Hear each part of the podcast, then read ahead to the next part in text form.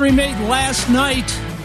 If you're a Cubs fan, maybe you're a little conflicted. Hey, it's Brian Hanley here. Mark Zander, he's off today.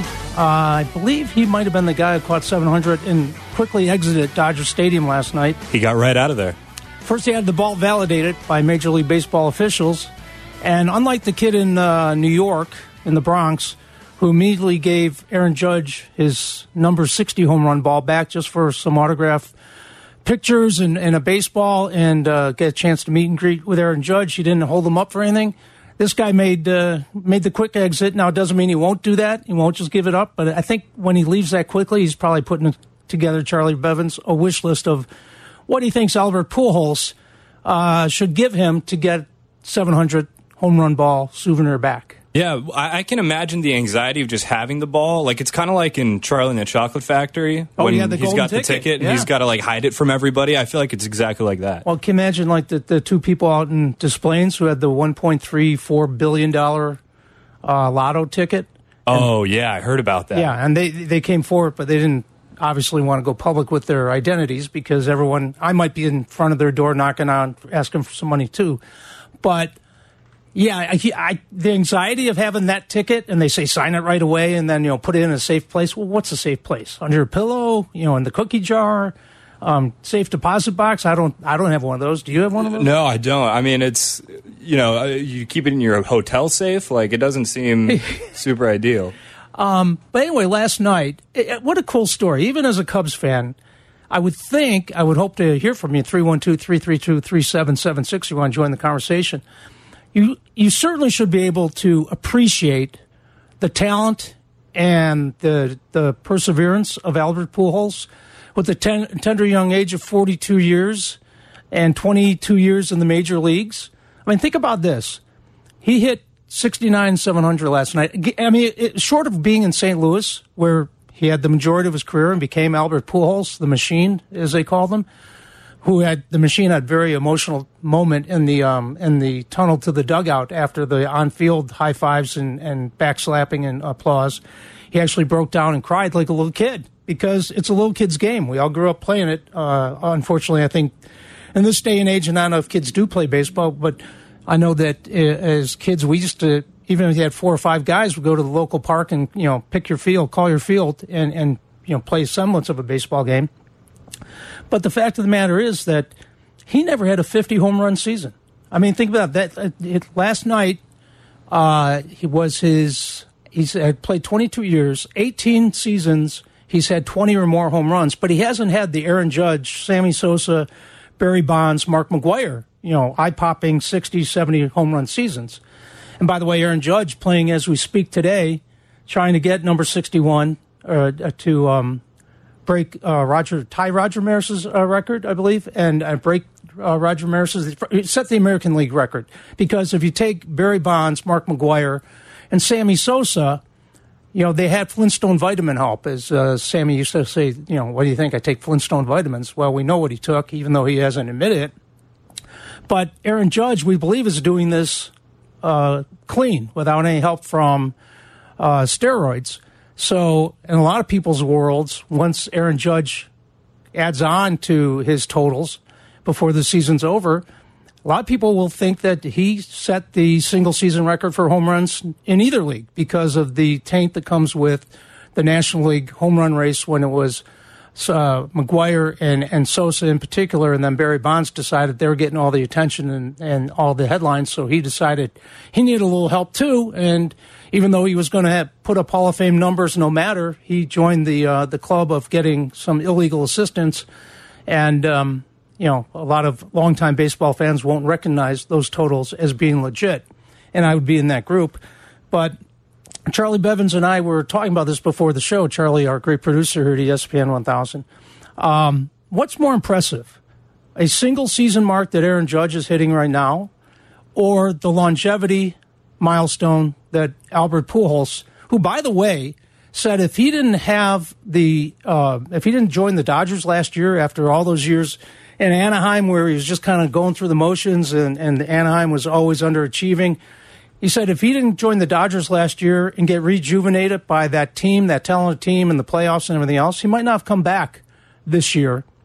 And, and his manager, by the way, Oliver uh, Marmol, actually had talked the front office into signing him with one week left to go in spring training. He said, and he's he's known Albert Pujols for 15 years. Not only that, he actually lives in a house that Pujols owns down in St. Louis. He rents from Albert Pujols. Pujols is his landlord. So if he's got like a, a leaky faucet, he goes, shows up at the ballpark and, and tells Pujols he's got to get you know maintenance guys over there. But think about that. If the manager doesn't talk St. Louis into signing him a week before the season, you know, he he's sitting at home and, and thinking about, well, I have a pretty good career, but he's not chasing six uh, six ninety nine seven hundred and and doing what he did and, and can add on to that total in the final couple weeks of the season here. Don't forget too, like he also there was the COVID year that shortened season. Yeah. Like that's another another factor in this this chase season. And, and you know, uh, Charlie, you're a Cubs fan, right? Yes. And I'm a Cubs fan, long time because I'm much older than you. Um, there weren't a lot of really cool moments growing up that I could, you know, I went to my brothers and I and friends would go to Wrigley Field when there were 12,000. It was snowing one time. I think there were 3,000 uh, people there, literally snowing, and we're screaming at the home plate umpire to call the game so we can get our money back before the fifth inning.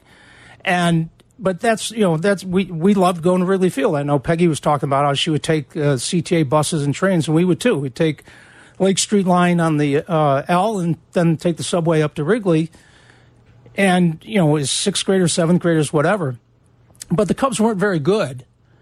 And so one of the coolest moments, as a sports writer at the Sun Times, I got to cover playoff games, not only with Cubs, but I mean, uh, championship games, World Series, whatever.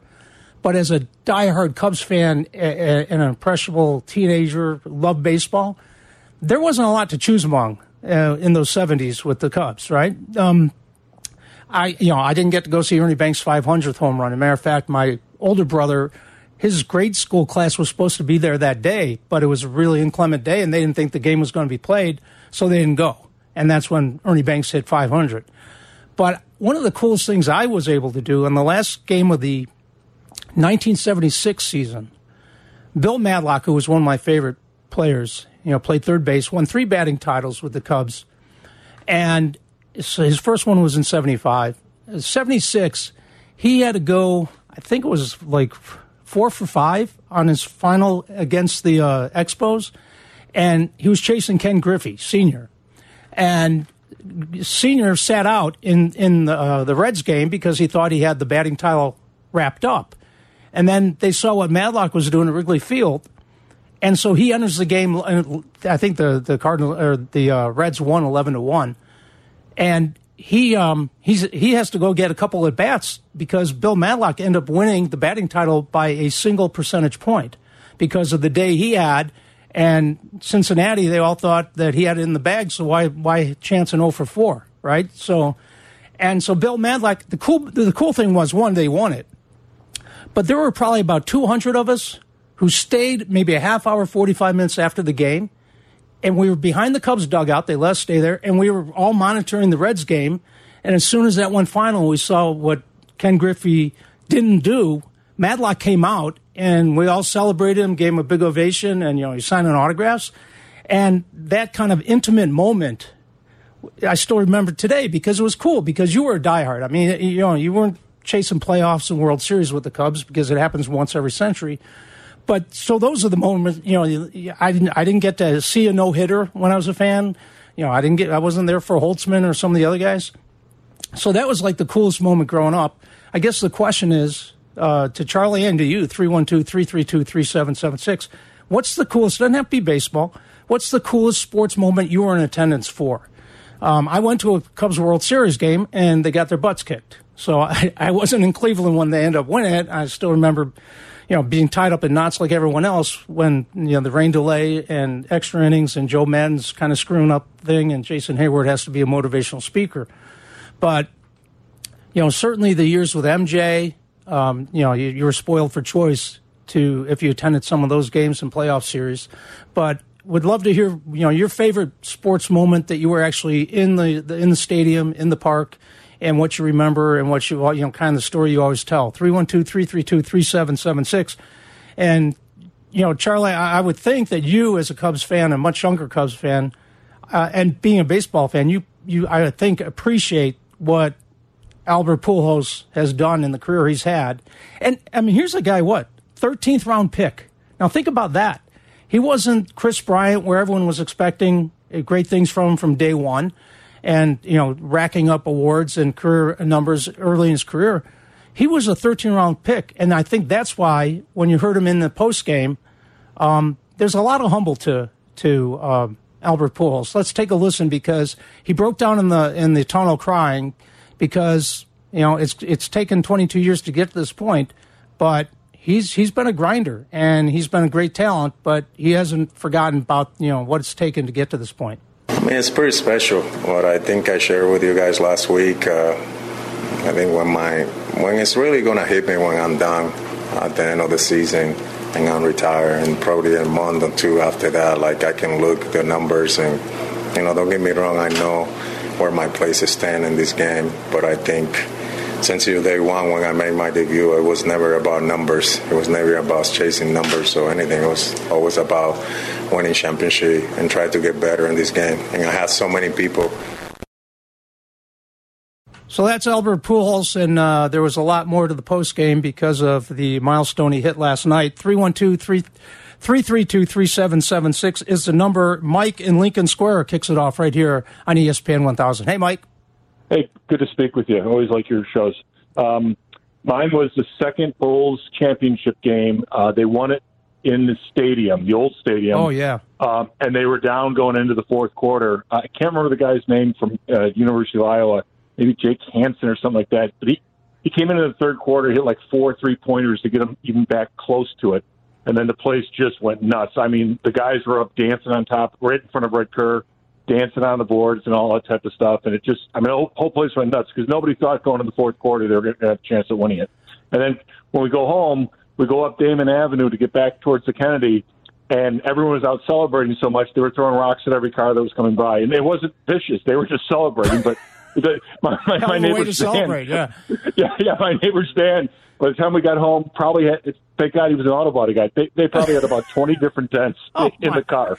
Yeah, I mean, it was just it was crazy from from Damen at the United Center all the way back up to the Kennedy for about I'd say at least a good half mile, almost almost a mile. We were like, did we do something wrong? And yeah. we saw it later on the news. We saw it later on the news. They were just like, no, everyone in the neighborhood was just out going crazy and throwing rocks. They weren't even throwing at us. They were just throwing rocks all over the place. Never, and that was how uh, they were celebrating. Never, so. never heard of the rock throwing celebration before. I've heard fireworks. no. I mean, you know, gunshots. Certainly, you know, yep. we, rock throwing, and, and your guy was an auto body guy, so that's good. I mean, you know, he could do it on a discount, you know, save on the labor. Thanks for the call, Mike. Yeah, that um, that's kind of bizarre. 312 332 3776. Lane is right here in the city in downtown. Hey, Lane. Hey, how you doing? What's up? First of all, I have to agree with you. I think baseball is an amazing game, and it's a shame that kids aren't into it like uh, they used to be. Somehow we have to get them back into the game. But um, going with, I actually have two two um, magical moments. Right, one I was in um, Yankee Stadium, and the Yankees were playing the White Sox, and it was Roger Clemens Day, and the bases had got loaded early on. I think it was like the second inning, and you know Roger's mother was at the game, and I knew that he was going to challenge Frank with a fastball and I said, and I thought about it. If I know this, I know Frank knows it. And I ran up and down the stairs saying, Frank's about to hit a grand slam. And sure enough, Roger challenged him, and Frank hit it out the park. I never will forget that. Great. And, uh, and, and Yankee and, Stadium, I mean, if you're a baseball fan, when I was covering the White Sox, well, back in the mm-hmm. day, the first time I went to Yankee Stadium, I got there I, I, you get there early as a beat guy, but I immediately walked across the field and went to Monument Park out in the out in center field. I mean, you have yeah. to you have to just you know you have to respect and take in the great history and all the great history that the old ballpark and, and now the new Yankee Stadium is, is you know experiencing because unfortunately the Yankees are the Yankees, right? I mean, just, right. Oh, absolutely. You're so right, and I'm going to tell you as a fan, um, when I walked into Yankee Stadium, and I've been to other stadiums before, but when I walked into Yankee Stadium, I literally got chills. I literally got chills, and and you're right. It's because of the history it's because of you know obviously all the championships they've won, but the magical. You talking about magical moments? No, I don't think anyone's had more than the Yankees, and so no, you you definitely feel that. But my other one is in uh, at a guaranteed rate when Carl Konerko and Scott Podsednik. I was there for both of those games when they hit their home runs, and when I tell you, people went absolutely bananas because Mind you, it was cold, it was rainy. Everybody was like one big happy family bouncing up, jumping up and down, going crazy together. It was unbelievable. It was amazing unity. I mean, it was a magical moment, and especially for me because my mother literally just passed had passed oh, away oh, man. a couple of weeks ago. So I will always remember it. Uh, 2005, I always say she was up in heaven, and when um, Podsednik I'm not. I mean, Pierzynski when uh, he, you know, she pushed that ball out the way. You know, I totally believe that. You know, I mean, you know, I thought, you know, so it's amazing sometimes how a ball club and sports and baseball can affect you. Yeah, especially in your, everyday your, life. in your darkest moments, it can pick you up. Right. This Sox team, not so much. Uh, I appreciate the call, Lane. Thanks a lot. You know, unfortunately, this is you know, if you watch, if you monitor Twitter, people are arguing this is the most unlikable Sox team in, in many years, if not ever. We can talk about that too if you want. 312 332 3776. Jesse Rogers will jump on in. He's got White Sox Weekly coming up later this afternoon right here on ESPN 1000. But he's going to weigh in on Albert Pujols and Aaron Judge, and we'll talk a little baseball with him. And we have plenty of time to talk baseball with you. 312 332 3776. You got ESPN. It's really important because it's somebody that I respect, somebody that I play a lot of game in this stadium against him, and you know somebody that's going to be probably our next Hall of Fame, you know, in two or three more years. Uh, you know the way that he carried our flag, uh, the he, the way that he went about it, the way that he had opened doors, you know, for so many of these players right now and I felt like you know he was there in batting practice today. We had a little talk, and you know I told him I'm like, man, I want to do this for our country too because I know they they wanted it so bad, and to be able to see him, I knew where he was sitting, so it was really easy. By the second time, I you know right away I went over there. I just want to share that moment with him because I think he would have done the same thing uh, if I would have been in the stand. How about that? That's Albert Pujols. Not talking about Albert Pujols. He's really talking about Adrian Beltre as if it was his night. Longtime friends talking about how he immediately after crossing plate went over to the netting and, and gave him the uh, double high five to Adrian Beltre, his uh, longtime friend and countryman, fellow countryman, talk, alluding there to how you know opening doors for Dominican Republic players to uh, to make it to the big leagues and to you know, in, in, Albert's case, persevere and end up being a Hall of Fame talent. And, um, you know, this has not been some cheap home run binge in a meaningless season. Uh, Albert Pujols' numbers in September, and, and, you know, since he started hitting home runs on, on a regular basis, uh, the team has really taken off and really separated themselves and will win the division uh, going away. I think their magic number is four right now. But, um, Here's what he's done in the second half. Uh, Pujols' OPS is 1.076, ranked second only to that of Aaron Judge, who may be making history this afternoon at Yankee Stadium. 312-332-3776, asking you what special moments you've actually been in the uh, stadium or the arena or the ballpark to witness. And Charlie Bevins, our producer, got a text from your uncle, who apparently has a pretty good memory. Yeah, so Uncle Mike, shout out Uncle Mike, he said that he was at the Cubs game in 2001. He said it was very hot. It was when Mongo McMichael threatened to beat up Angel Hernandez from the conductor's booth. Yeah, he was doing the seventh inning stretch and he got on, you know, Angel Hernandez on the microphone. Angel Hernandez, who's not really been the best umpire throughout the history of baseball, um, turns around and looks up and points to the booth and throws Ming out. He said, "Get out." I mean, I don't know if they actually scored him out of the ballpark, but the home plate umpire threw Steve McMichael out for for catcalling him for, uh, on the PA system. Yeah, that's because uh, I've seen the clip now. Now, like now that I think about it, it's it's him just turned around, looking up, and he's just so confused. He's like, "What is happening? I'm being Yeah. heckled from the conductor's booth Yeah, who's right this now." guy? Yeah, well, he's lucky that he was that far away from Steve because, and once he got tossed, Steve would have got his money's worth. I was out in the bleachers when, when Mike Ditka came huffing and puffing up to the booth. He had apparently played like 36 holes of golf that day, and he was going to conduct the seventh inning stretch. That's a classic one. and he got there like right there while the organ, you know, the Frank Pellico was, you know, hitting the, the opening notes. And he's like, all right. And he just rushed through that thing in about five seconds. Yeah, as you know, as someone working in like entertainment production, I can only imagine what it was like Oh. in the booth. What do we All do? the people are like, "Where is he? Where is Mike?" And then you just hear because the steps up to up to that press box are very precarious, and Oh, so yeah. like, Oh, yeah. I can imagine just him sprinting up those steps and into the booth. And everyone's like ready to do one, two, three strikes, you're out. And he's like, one, two, three strikes, I got to get the hell out of here. Like his car was double parked. yeah, exactly. Yeah, it was like he, it was like he was on his way home. It was like, wait, I sorry, I need to stop. I got a thing I got to take care of real quick. Yeah. Uh, let's check in with our buddy. Uh, I believe it's Bear Fan Bob because I see Twin Lakes up there on the uh, phone. Hello, Bob. Good afternoon, gentlemen, and Brian. Anyways, uh, Hey, hey now. yeah, well, you're producer and that, yeah. Yeah. Anyways, you know, I, I I've been thinking about this, and there's really two of them that, that struck me. The first one was the sunset over the 2001 playoffs in Soldier Field, last game. That was really pretty amazing, and you know, you had to be there to see it. Yeah. And the next one was the uh, 2005 uh, NFC Championship game at Soldier Field. I've been to lots and lots and lots of lots of football games.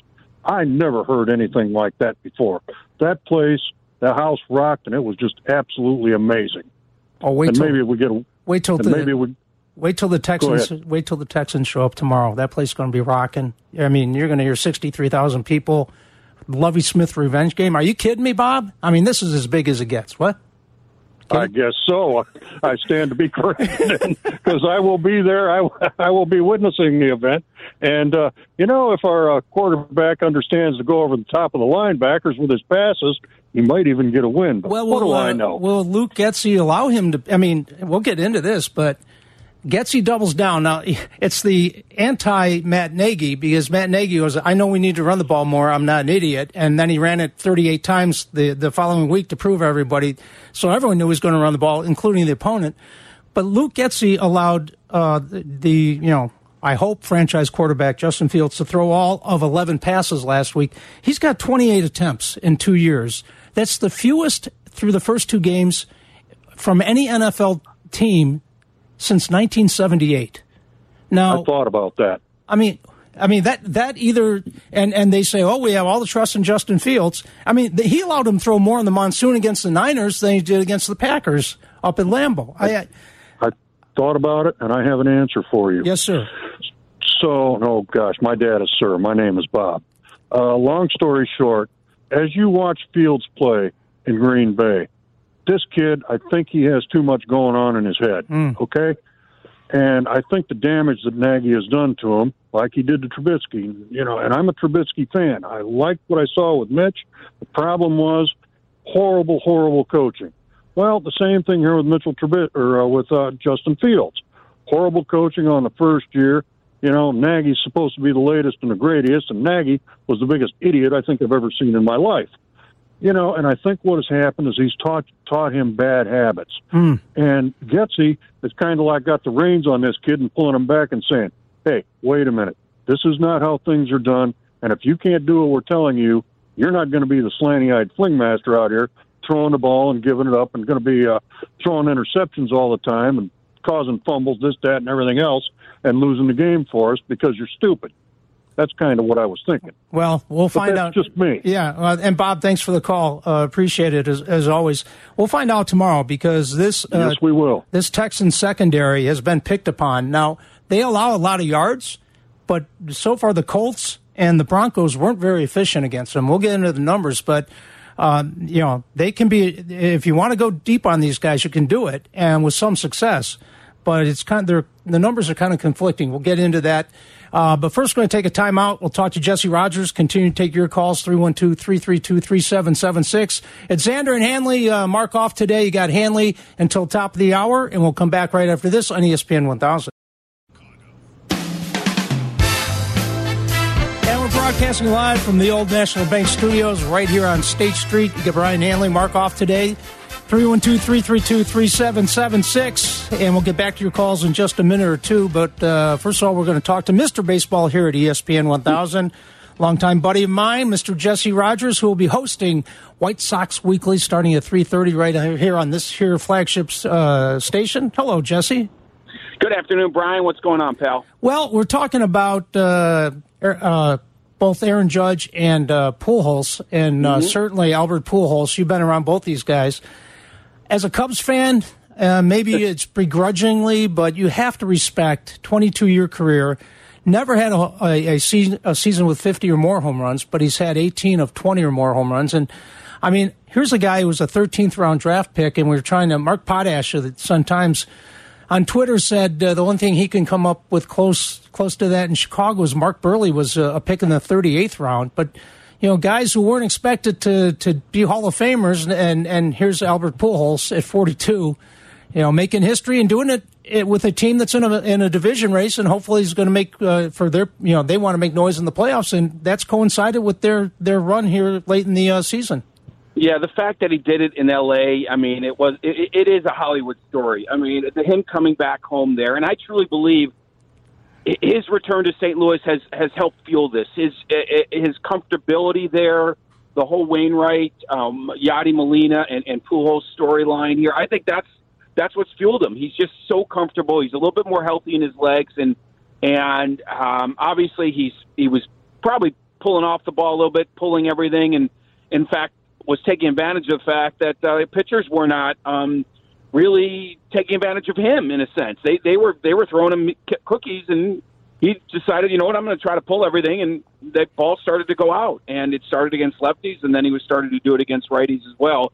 And, and for a team that's in the hunt, and there've been big uh, home runs, we've seen a few against the Cubs.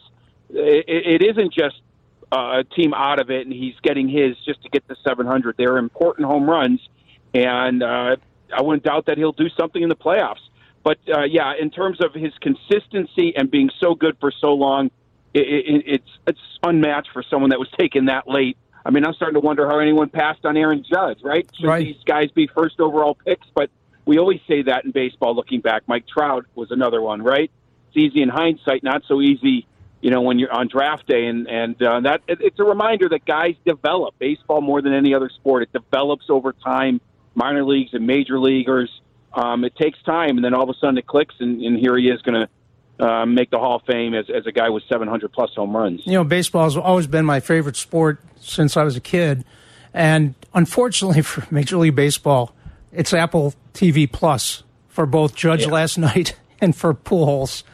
And you know, he just and Mike Trout's a rumor because you know unless he's traded or you know ever leaves Anaheim, um, you know most people are sleeping while he's doing what he's doing. So only Major League Baseball could, you know, have a, a, a moment last last night, which was pure. And as you said, uh, he, he's with the Dodgers last night.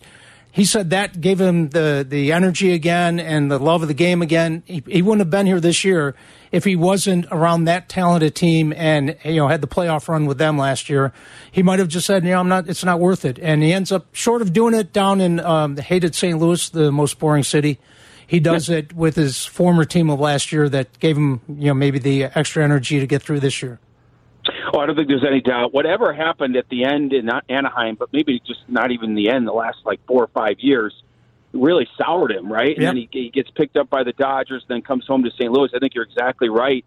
Um, whether it be uh, ownership, Joe Maddon, I don't know, but something bad happened there last year, and he just didn't like it and didn't want to end his career on that note. So I think he's been revitalized a little bit. I've been covering this story, and I've talked to everybody in that St. Louis locker room. Like, they, there's no doubt they think he could play next year, be that be that part-time DH against lefties and and a few righties. But I don't think he's going to now that he's reached 700. But sounds like he certainly could because he's going to finish the year with 20 plus home runs, and that's pretty damn impressive for a 42 year old. And I know you have information on uh, Tony La Russa, who is still technically the manager of the Chicago White Sox.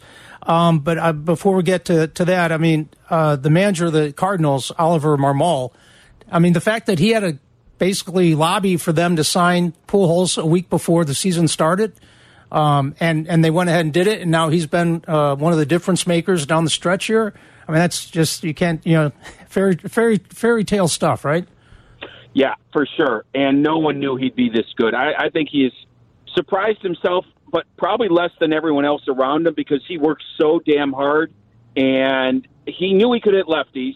It was just a matter of how good could he hit them. Like, could he? I mean, to the to the to the tune of this many home runs. I don't. Th- I'm not sure he knew, but he works his butt off even at 42, and so maybe Marmol Marmol saw something in that and saw something in his rejuvenation last year with the Dodgers and and uh, decided to go ahead and pull the trigger. The, the key was would they have enough at bats for him to be effective and sort of keep him involved? Like you just don't want it to be a farewell tour tour with St. Louis, not for a team that's that wants to win the World Series.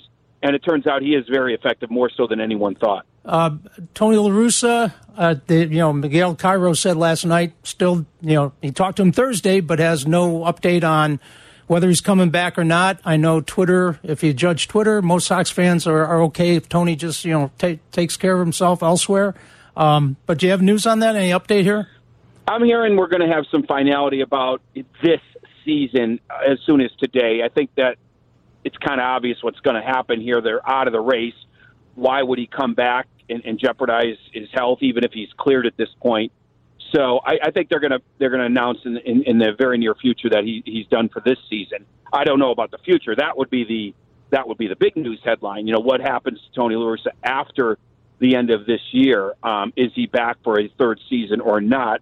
Most people would probably put money on that he's not, but I certainly wouldn't put my money on it because I just don't know what Jerry and Tony are thinking. Only those two do, and they're not revealing it right now. But I, I think we're going to get some finality in terms of the rest of this year, and just they're going to leave Miguel Cairo in charge. Can't be a surprise to people, but at least we'll get that out of the way. And then as far as what happens after that, I think we'll know more the day after the season ends and Rick Hahn, you know, addresses the media. But uh, that's the big question: Who is the manager in 2023? Yeah, and if it's not Tony, is it automatically Miguel? Is it someone in house?